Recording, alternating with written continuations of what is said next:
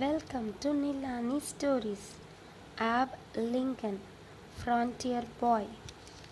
Chapter 3 School Butter. Before school, Sarah and Abe were ready for their first day of school. They were so excited that they hardly knew what they were doing.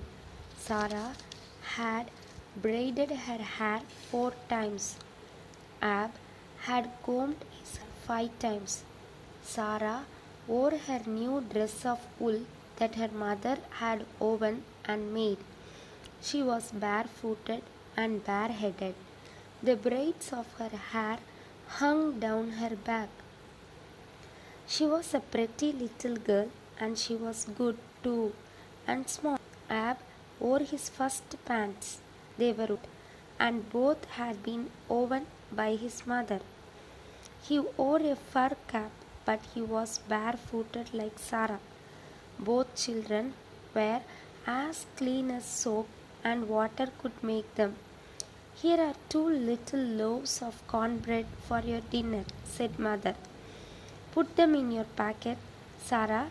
If you children want berries, you can pick them at noon. There are plenty in the woods around the schoolhouse. May I carry your spelling book, Sarah? asked Abe. I don't mind if you do, said Sarah. Just then Mr. Lincoln came in.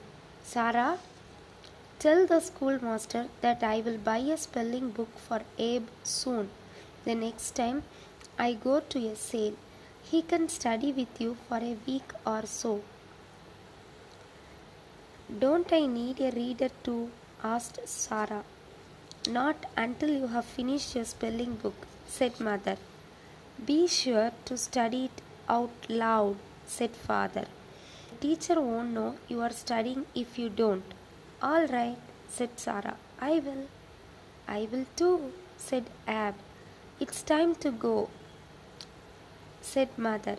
She kissed them, and father patted Abe's black head and Sarah's brown one. The children followed the path across the yard and into the woods. Soon they were out of sight. Mrs. Lincoln wiped the tears from her eyes.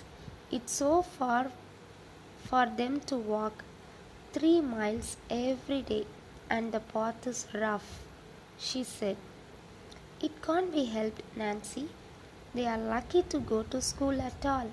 There are several children around here who can't afford it. We can't really afford it either, said Nancy. I will do extra work this winter, carpenter work. I think I will make enough to pay the schoolmaster, said Thomas. I hope you will. I am so anxious for the children to learn, said Nancy. Yes, they must learn, said Thomas Lincoln. Late that afternoon, Sarah came home from school alone. Mother, father, she cried. Abe's gone. Gone? Gone where? said father. I don't know, said Sarah. Then she began to cry. Come, come, dear, don't cry. Sit here by me on the bench. Now then, tell us what happened, said mother. Just as school was out, we heard some boys outside calling name at us, said Sarah. At you and Abe? asked mother. No, at all of us, said Sarah.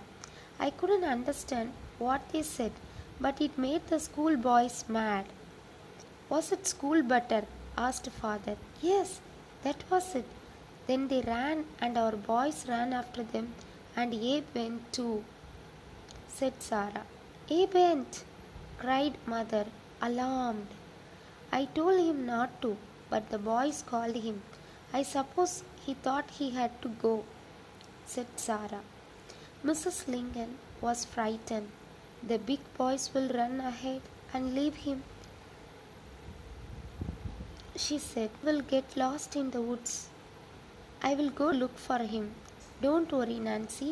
I will find him, said Mr. Lincoln. Then he ran out of the cabin. He didn't even stop to get his cap. Sarah cried again. I'm afraid Abe will fall into the creek, she said. Mother was afraid of that too, but she didn't want Sarah to know it. So she said, Father will find him. Now then, do you know why those boys called school butter? No, mother, I don't. They wanted to make fun of the children who go to school. Why? asked Sarah. I think they really want to go to school themselves, but parents can't afford it. So,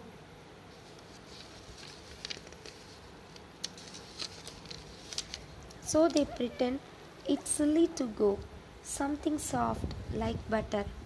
Oh, yes, I understand, said Sarah. Now let's get a good supper for father and Abe. I will make some flour biscuits, said mother. Flour biscuits, cried Sarah, and her eyes nearly popped right out of her head. It will be a treat for all of us, said mother.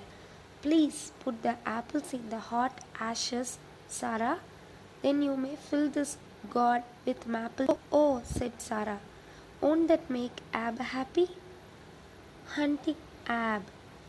Mr. Lincoln ran into the woods calling, Abe, Abe. There was no answer.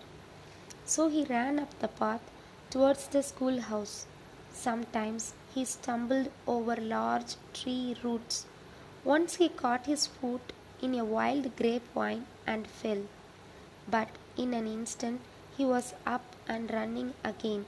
He kept on calling, Abe, but there was only silence in the great forest. At last he reached the clear space in the woods where the log schoolhouse stood. There wasn't a boy or a girl to be seen, so into the woods he went again. On and on, up the path he went. Abe! He called again and again. Abe! Abe! Abe!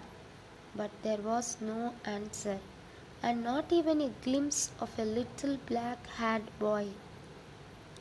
It began to get dark in the woods, but still Mr. Lincoln went on. At last he stopped. Abe couldn't have come any farther, he said to himself.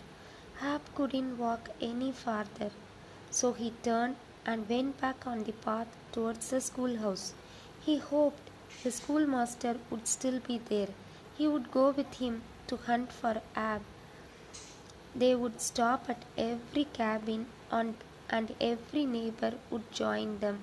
They would all take torches and look in the creek.